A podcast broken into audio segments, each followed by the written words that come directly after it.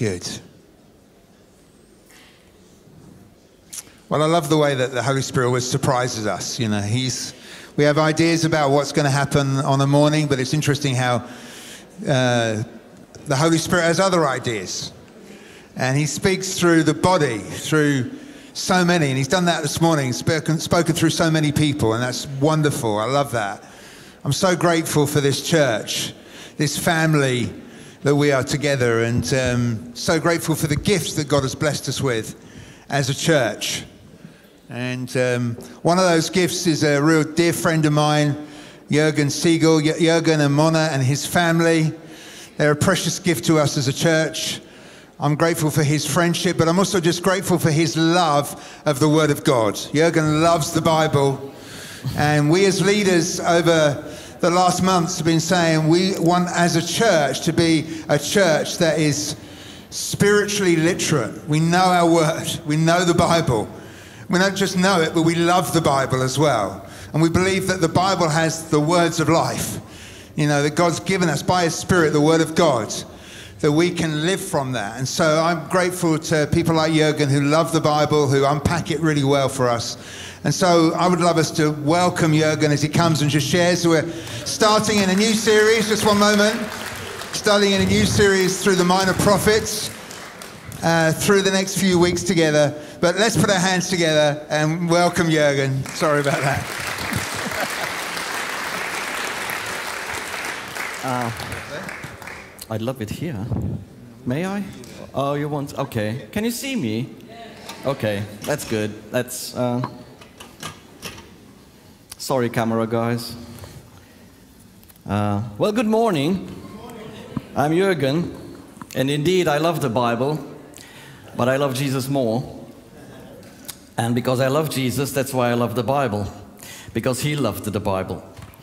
Right. I also want to shout out to all those who are watching the stream live. Uh, you're not here, so you might as well be doing something else, but you chose to, to tune in. And I think that's nice, that's cool. Uh, being part of the family. Also, maybe some of you will be watching this later. Shout out to you. You might have chosen not to, but you decided to, and I hope it brings some benefit. So, have you recently looked at the Scroll of the Twelve? No, I don't mean the video game. yeah, this is a, a series for our summer, and it's about what's called the Minor Prophets. Uh, today, hopefully, I will um, invite you to go together into an introduction to the Scroll of the Twelve, um, and I'll elaborate on that a bit more. So basically, it's a series uh, about what's called the Minor Prophets. There's 12 of them if you have a regular normal Bible in your hand and you will look it up, they show up right at the end of what's called the Old Testament. That's very unfortunate. Uh, it, it's not helpful. Also, calling it the Old Testament is really unfortunate. It's not helpful because most of us think of ourselves as being modern. We move on, new technology, new stuff, and everything that's old is meant to be discarded and taken to the tip. Well, that's not what we do with the Bible. There is an Old Covenant, but what you call the Old Testament is not the Old Covenant. It's just the Hebrew Bible. So let's just call it what it is. It is the Bible that Jesus and his friends, the apostles, and later people in the first century read before what we call the New Testament or the appendix uh, was written. Yeah? So that's, that's how we view the Bible. Uh, just, just, I want to make a few statements before I even start so we're on the same page. Uh, through what I'm going to say today, I will make a few assumptions. Uh, I will assume that you know who Yahweh is. I will mention him. That's a name given by the God of Israel himself, and he asks his people to refer to him by this name. Moses asked, Who are you? What should I say? Well, this is my name. As of now, you should refer to me as being Yahweh. So when I say Yahweh, it is the God of Israel, okay?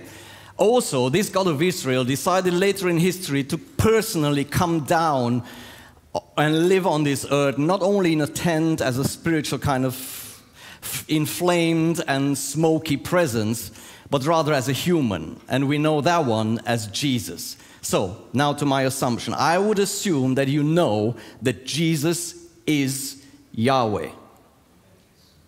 In terms of their deity, in terms of their Godhead, being God and eternal and all that stuff, there's one God. And it's Yahweh, and Jesus is Yahweh. They are the same. They're different identities, but they are one God. And Jesus spoke about that. If you see me, you saw the Father, me and the Father are one. So, all that. Whatever I will say today about Yahweh is true about Jesus. Okay? So, if you wonder where's Jesus in the scroll of the 12s, everywhere, because he is Yahweh. Whatever Yahweh does in the scroll of the 12 is what Jesus did. Have you ever come across, you Bible nerds, have you ever come across that passage in Hebrews where it says that Jesus brought Israel out of Egypt? You would say, that's not true. Well, yes, it is, if Jesus is Yahweh, okay? So that's an assumption. But let's move on. Uh, who are these 12? Is any of you daring enough to say all the 12 by heart?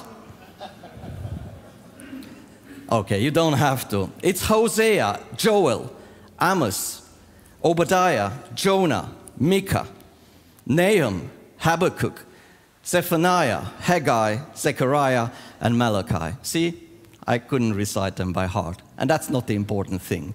You just should know they are the ones, they are part of the prophetic heritage that the people of God always had. had. And, and uh, Jesus embraced that, and the apostles embraced that, and um, so do we today. Now, what they have written or what other people collected about what they have said spans about 300 years. That's quite a lot. Just think about how much can be said in 300 years. Also, you would wonder why would they be all on a single scroll? Anyway, that's already details and we will dive into them. A few lesser known facts for you. If you're not interested, you might just skip it, but I think you should know that. These prophets are not minor at all. There was a very famous early medieval guy in the early 5th century, his name was mentioned today, and he just came up with the idea, calling them in, in Latin the minor prophets, or like the smaller prophets. And he definitely referred to the fact that the quantity written, the number of words written by them or being kind of like attributed to them was less than the other ones like uh, Isaiah or Jeremiah, okay? But that's very unfortunate because if we see minor prophets, you know, they're not important. Let's just skip this. I don't have time. Get on with my busy life, you know? That's unfortunate. Please don't call them minor prophets. Call them the 12, as the Hebrews did. There was a reason behind that. Also, in the Hebrew Bible, there is one scroll. They never had a Bible. They had a collection of scrolls that they kept and copied and sent to other synagogues and so on. So, in the Hebrew Bible in that, in that collection, it's a single scroll. Now, that raises a few questions. Why would you put 12 of them on a single scroll? Well, first of all, they were short enough to fit on a scroll, but they were organized in a very intentional way. Their literary design and the way they were put together is meaningful. Now, if you do not know that it's a single scroll, you won't treat them as a unity. And if you don't treat them as a unity, if you don't treat the Matrix trilogy or Lord of the Rings or whatever the series of your choices, if you don't treat them as a unity, it doesn't make sense. Frodo, hold on to this ring, whatever it takes. And then later on, get rid of the ring. Oh, make up your mind. No. It's a unity. It makes sense in the whole story, those two apparently contradictory affirmations. Okay, you know what I'm talking about? You with me? Okay, this scroll in the Hebrew Bible concludes what is called the Torah and the prophets. Now that should sound familiar if you read your Bible. Isn't it? In the New Testament, they said, well, that's all that's written in the law and the prophets, or the Torah and the prophets. Oh, so that's the unity. And this bit, the scroll of the 12, concludes that. It's like the, the last final statements of everything law and prophets. Oh, wow, maybe I should pay attention, like we pay attention to Jesus' last words. Yeah? That's important. He said, I will return. Now, if you miss that, you live a very different Christianity. But knowing he will return, his, part of his last words is important. Okay, there's some other parts in in, in this scroll assume that you read the rest before it, especially Joel. We New Testament people, or more recent ones after Pentecost, we love Joel because it speaks about the coming of the Spirit, and we saw it happening, and we're charismatic, and we embrace it, we live it, we try to practice it every Sunday. But if you read Joel, he doesn't really accuse his people, and yet there is so much wrong, but he assumes that you read the rest of the scroll beforehand.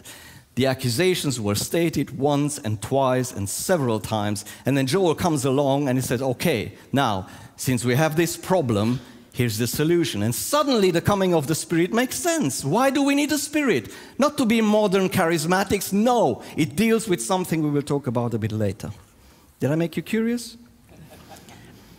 There are three parts in this 12 section scroll that are actually written after the exile. If you remember the story of Israel, God saved them from Egypt, gave them a land, they asked for a king, God graciously gave them a king, the kingdom fell apart, idolatry, God warned them, but they ended up eventually in exile. And in the exile, they said, Oh, what happened? Well, we didn't keep the covenant treaty, we didn't do our part in this covenant with God. So that's why we had the exile. Let's come back and let's keep the law and read the prophets again and just be careful how we walk with our God. God. Three of those, Haggai, Zechariah, and Malachi, deal with events after they came back from the exile. You have to know that because what is interesting and saddening is that nothing has changed. And we'll get to that too. There's a few great themes since we're talking about uh, an introduction you should know what to expect when you read that. If that's advertised as a sci fi thriller, you wouldn't expect Mickey Mouse in that movie. And so, if, if you know what the great themes are in the Scroll of the Twelve, then you would look out for them. Uh, how well can you see that screen? I, I need someone. Can you come and help me? Can you walk up to that screen and tell me what you see? But you need to come closer. Closer, closer. Look at the background. Looking, I'm looking. What, are you, what do you see in the background? Yeah, what, what's in the background? Just look at the dark background. Look at the dark background, the big one, framing everything. What? Oh, yeah, trunk, like diamonds. Like diamonds. Can everyone see that? No, you have to look closely. But he, he's looking closely, he saw it. I asked our wizard, uh, our media wizard, to put some subtle background in there. It's there, trust me, you can walk up to it and look, at, look it up. But if you're not looking for that pattern, you will miss it. And now, in this scroll, you will find patterns. And please, please, please, whenever your hands grab your Bible, flick that switch and think patterns. What are the patterns? What am I looking for? Okay, there are a few great themes in this uh, series, and one of them is accusations. Uh, there's a few accusations they recur over and over again, maybe different wording, but maybe even similar wording, and that's meaningful. If you find similar wording, go read back, read forth, and you will gain so much. There is this disloyalty to Yahweh and the covenant. Let's not forget on Mount Horeb or Sinai, God asked them, Look, I want to be your God. They've been saved already, but He said, Let's bring this one notch up. I want to be your God, and you should be my people. Are we okay with that? Yay! Okay, now here's the deal. And gave all those instructions known as the law or the Torah. Okay, now there is an accusation of being disloyal to that covenant relationship they had with Yahweh. That led to idolatry very early on, actually. If you remember the incident with the golden calf, they, they were even still working on the treaty and they already had a golden calf to worship. So pff, nothing changed. Because of the idolatry, the Torah or the law or the instructions were broken. People were not living up to what God asked them to do. They were treating each other miserably, and because of that, society broke down. They, as God's people, should have modeled to the rest of the nations what it looks like under the good government of a good God called Yahweh in a good world that just went horribly wrong. There's another accusation kings and leaders were abusing their power, they were being greedy. Nothing new, is there? The priests are being immoral and corrupt. Now, if you know your Bible, you know what the priests were supposed to do The priest, if you look in Leviticus especially, you will see God said, I will set you there and you will teach the nation to discern between what is holy and what is common or profane. I don't like profane, it has a negative connotation. It's just common stuff, and then there's holy stuff. It's like the pan where you fry your eggs in the morning, that's a common pan. But if you take that into the temple and use it to fry God's meat, that it is holy. It's just set apart for a different job. You will never leave that place. You will never fry your egg in that one. What makes it special? Well, just its designation and the fact that it belongs to Yahweh. The rest is common. Is common bad? No, it's just common. Now, the common also parts in two clean and unclean. They're just not holy. But if it's unclean, you cannot come into the presence of the holy God. Is it morally wrong? No, it's just unclean. Why are some animals unclean? Is something wrong with them? No, it's just they're not supposed to come in God's presence, period. Easy like that. Who's explaining that? The priests. What were the priests doing? They said, ah, nah, what's that? Yeah, give me a fiver and that offering is good. You know, doesn't matter, it only has five legs and so on and so forth. Yeah. They missed the mark. Another accusation the prophets are being commercial and political. Now, there's nothing new again. If you look in modern Christianity, you will find all the prosperity stuff out there. It's all for the money. Have you ever heard the expression follow the money? Stay away from that, people of God. Prophets prophesying for profit and saying what's, what everyone, what's pleasing to everyone, that's just wrong. If you say the words of God, then say the words of God, not something that brings you prestige or, or whatever advantage you could have. They were guilty of it, and God was after them and saying, You shouldn't do that, prophets. The wealthy were abusing the, the poor and that's, that's something Paul picks up in, the, in, the, in his letters in the New Testament a bit later.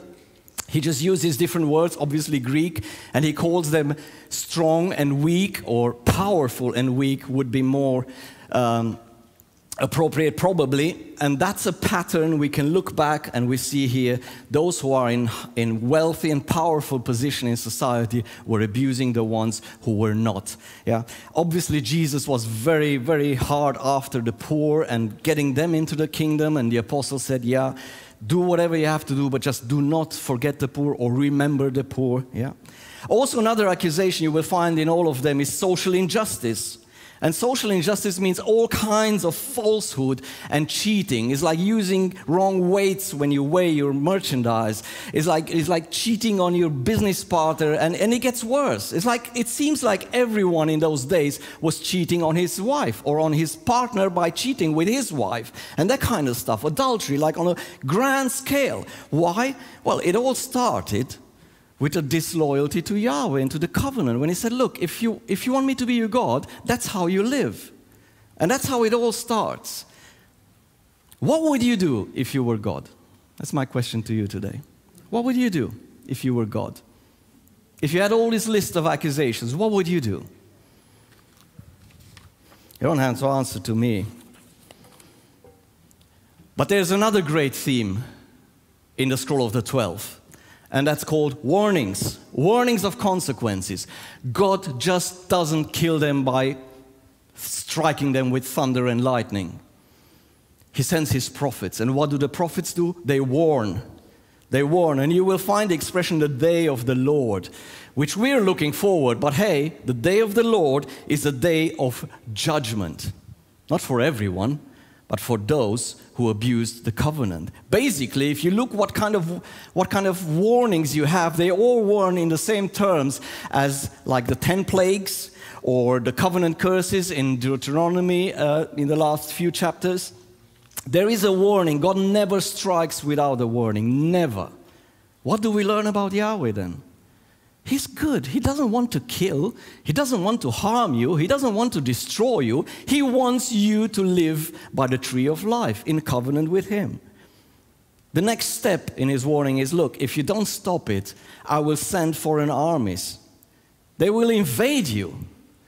And what's that other than just a reversal of the conquest? They were coming in and driving out other nations that were very sinful towards Yahweh and taking their place. And God says, Well, if you won't have that, that's fine. Then they will drive you back out again. It's a reversal. And God said, It's all because of you. Please stop it. And even more, if that doesn't help, there will be an exile. Not only will they come, but you will leave the land. You, you will not geographically, physically be in this blessed land anymore. And total destruction. And if you look for those tiny little patterns, then you think, that sounds familiar. I think there were some other humans who were exiled from the pleasant place. They were out east and they couldn't come back. Does it ring a bell? Does it sound like the garden in the place called Eden? And they were exiled because of their breaking the covenant? Yes, it's basically a decreation. It's basically an undoing of all the ordering that Yahweh has done in His good world. And there's another great theme. Do you want to hear it? There's messages of hope. What does that say about God? He accused. He said, That's wrong. That's plain wrong. Let's not sugarcoat it.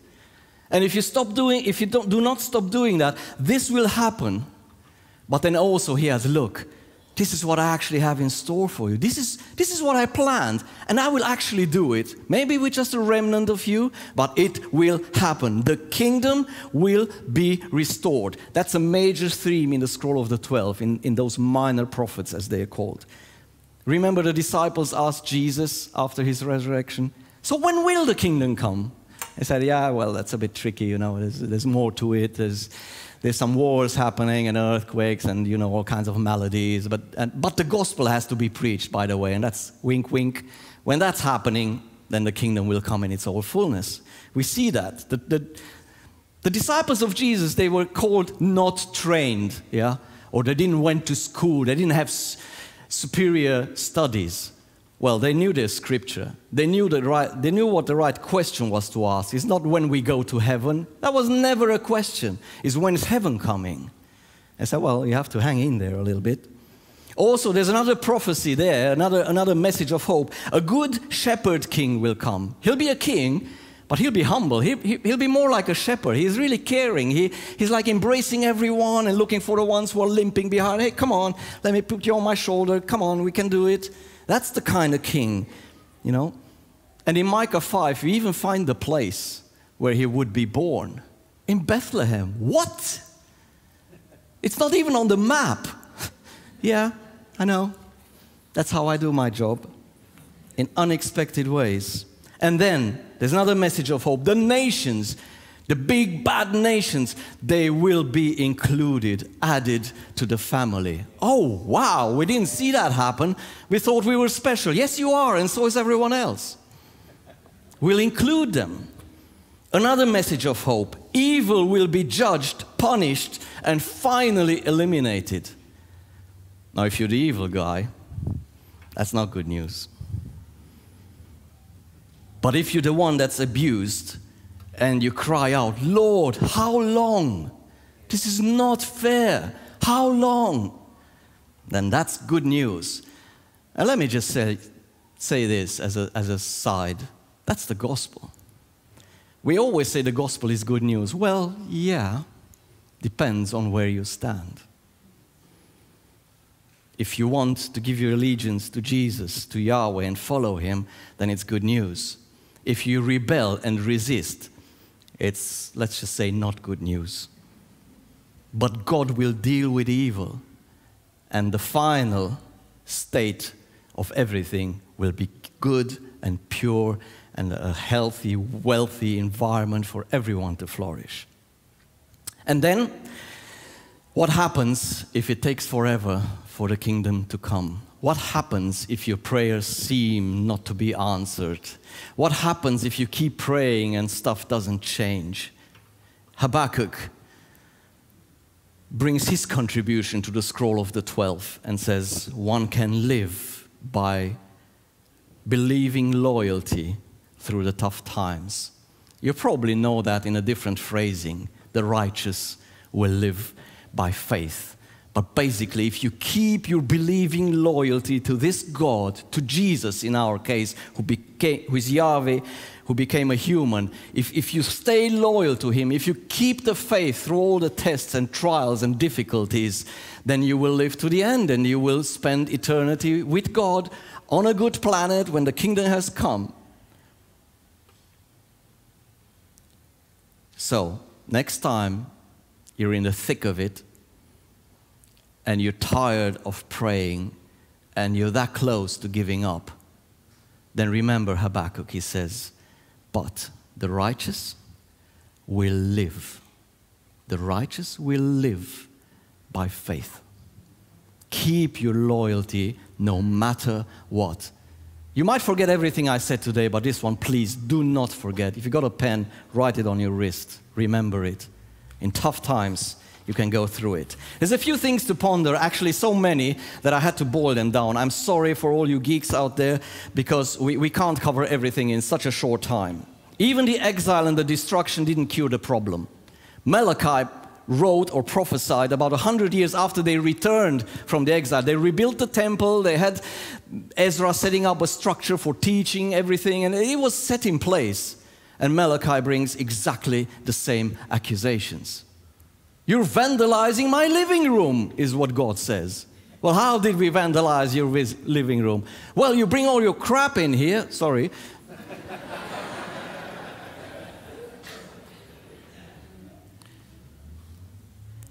When you come to visit to my place, you would probably, hopefully, be kind enough not to vandalize my living room. But then why would you do that to God? And that's the accusation. The problem has not been solved because the root has not been addressed. Joel brings hope. He says, Well, there's going to be a spirit coming, my spirit, and he will change your hearts and everything. And that's, that's the solution. But that will happen later. Then again, what we, what we have to think about is choices matter. They have consequences. We're not, taking about, we're not talking about eternal destinies. We're talking about wrong choices leading to sometimes really bad consequences. Think about it.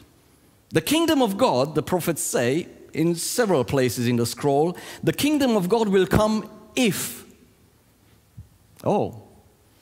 We like to talk about promises, but if you look in the scripture, most of the promises are attached to a condition. If, then. Also, exile and destruction will come if not. If you don't, then exile and destruction will come. It's something to think about. You've got a summer holiday, haven't you? Another thing, another thing to think how did Yahweh measure their disloyalty? What was he looking for? Because he knows he deals with broken humans. That's not the problem. That's not the question. That's not his dilemma. What is Yahweh looking for when he addresses his accusations? What are the parameters? How do you know? And maybe that's a little hint to leaders of groups and even the church and the elders. What are you measuring when you gauge the health of a given church? What are you looking for?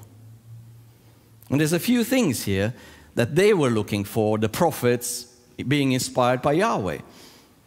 The people were not following the Torah instructions. What's the modern day equivalent to that? We don't really do what Jesus said. Well, how could we if we don't know? And how could we know if no one told us? Well, it's written and you can read. Well, that's something to gauge about the health of a church. Also, they were despising Yahweh's presence and house, and I mentioned that already. They were abusing fellow humans. That's bad.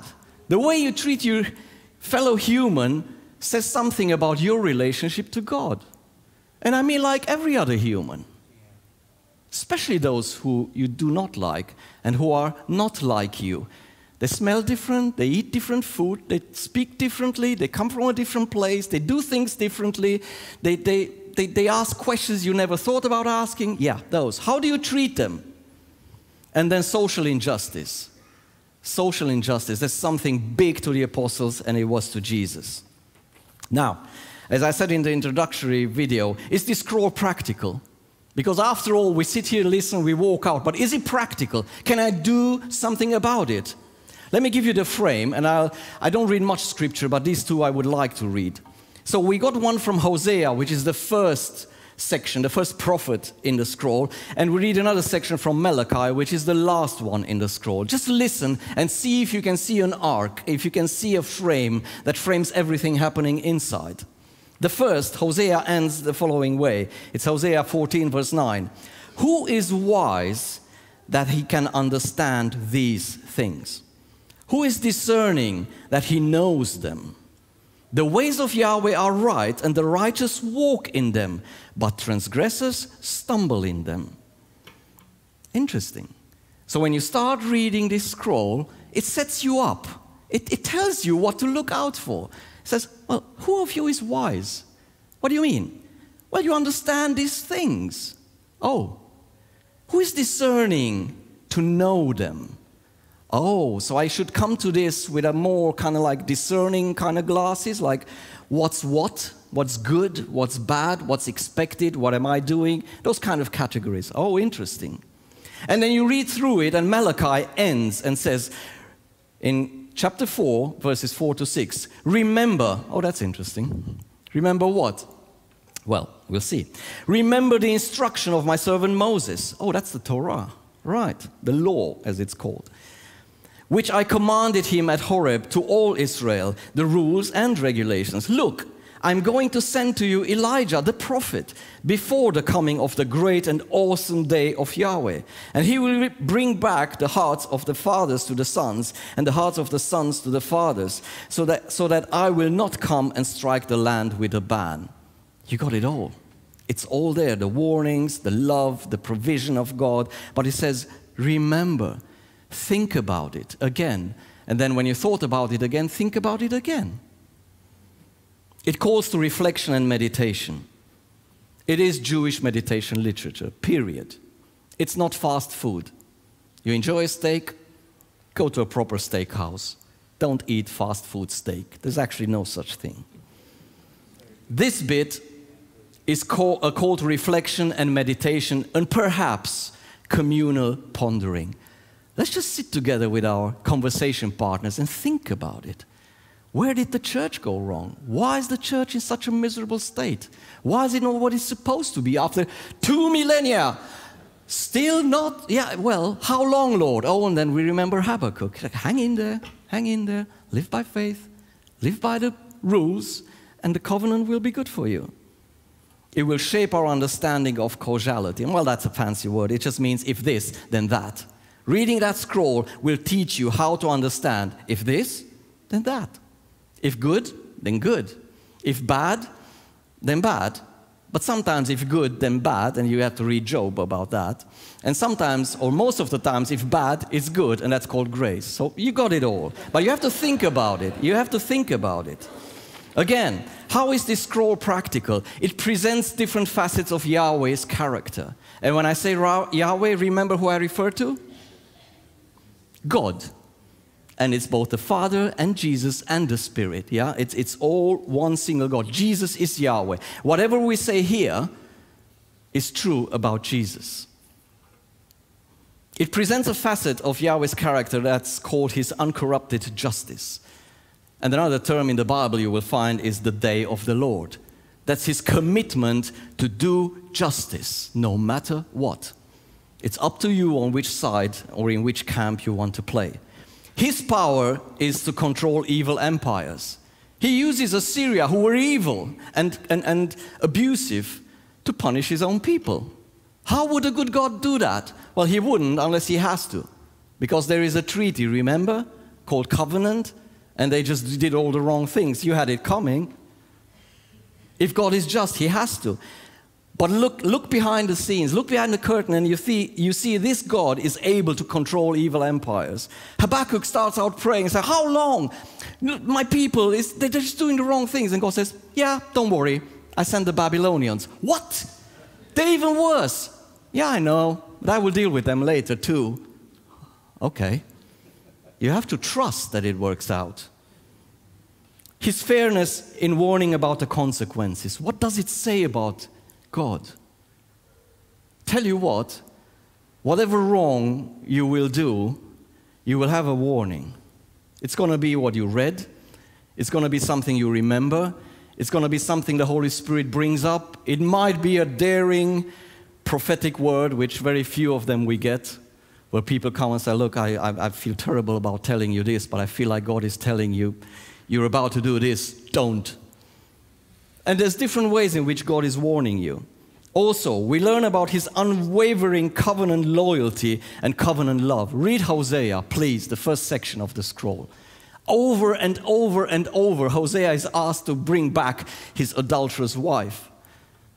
And that's just an image about Yahweh over and over going back to his people and say, Please come home. Please. What we also learn, it's also in Hosea, it's 11, verse 8, his deep emotions about injustice and suffering. Now, if you're the one being suffering and having done injustice too, you will know those feelings. But if you're the one who is abusing, you don't have those feelings. Guess what? God does and he will deal with it. We learn that about. And we see Jesus, he was moved when he saw the crowds because they were abused and many of them were poor and sick and whatever, demons and all the other stuff. And he was just deeply moved. When his good friend Lazarus died, he, he wept, as you all men should. Speaking about me, German, and you, British, we should learn how to weep for, for what really matters, not when football teams lose. Also, we learn about a deep concern for redeeming bad nations. If there's any lesson learned in Jonah, is like Ninevites, bad, but I love them more than you love that plant. And you see, there's so much satire going on there. Jonah never repented in Jonah, but the sailors did. Jonah never repented, even seeing Nineveh, but the king and all his servants and all the cows did repent. Yeah, so there's some irony there. We learn also about his planning of eradicating evil and bless the faithful remnant. Sadly, God has to speak about the faithful remnant because not everyone will make it to the end. Also, there's a provision for perplexing and ongoing difficulties. Now, why is this scroll practical? Because you're called to be like that and do the same thing. Bring back the ones who went off. Do whatever it takes, bring them back be praying, be doing justice, and all the other things. There is wisdom in this scroll. For example, when your marriage is in a calamity, there is wisdom of what to do. It can't be more practical than that. There is wisdom of how to hang in there when it's tough for a long time. There's wisdom of how to worship without hypocrisy. And that's a little call out to you, elders and worship leaders. Today's worship is in danger of being hypocritical. It shouldn't follow Spotify, it should follow the heart of the congregation.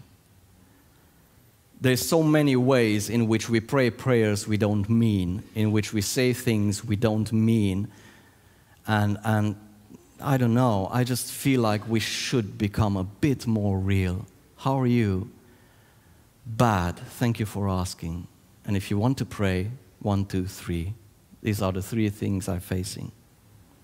There is wisdom for not neglecting God's business of transformation. Haggai is specialized in that. Guys, what are you doing? You build nice houses, it's okay. But the temple? Oh, you're building your career, you're building your life. Yes, but the kingdom? Oh, you're talking to all your business partners and friends just to make sure relationship is okay. Yeah, but about mission. And, and we need to get it right because we don't want another exile. The scroll doesn't answer the question about how to live and go to heaven. Remember that. It rather asks the question how can we make sure heaven comes to us? And Micah 6, verse 8 seems to kind of like sum it up do justice, love mercy, and work humbly with your God. That's it. Was it fun?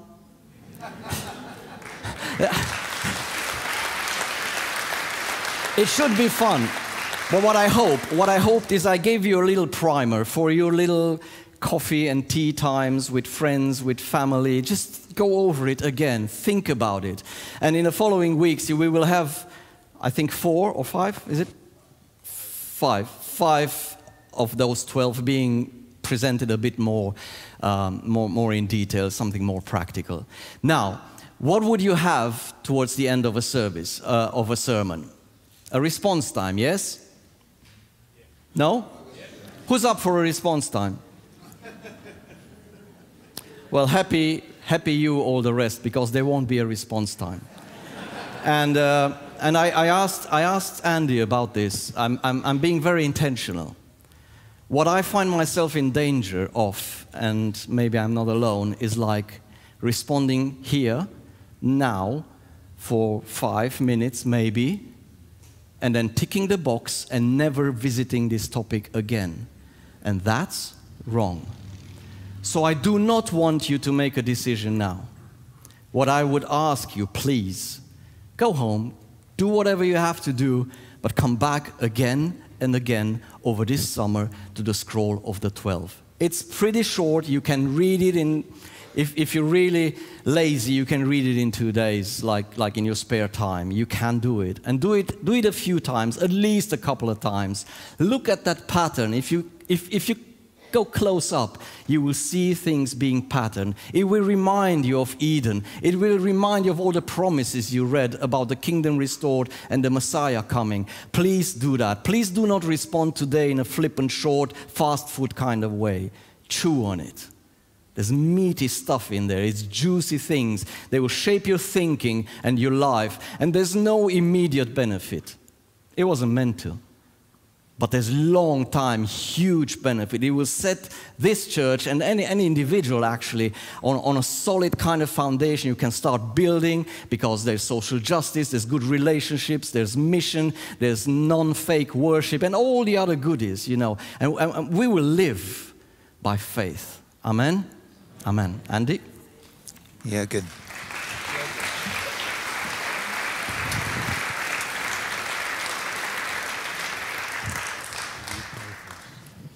Mm-hmm. All right. Jesus, Jesus, we, we, we thank you. We thank you that you have come to us. You are Yahweh and you've come to us and you've shown us what the Father is like and what the God who spoke through the 12 is like.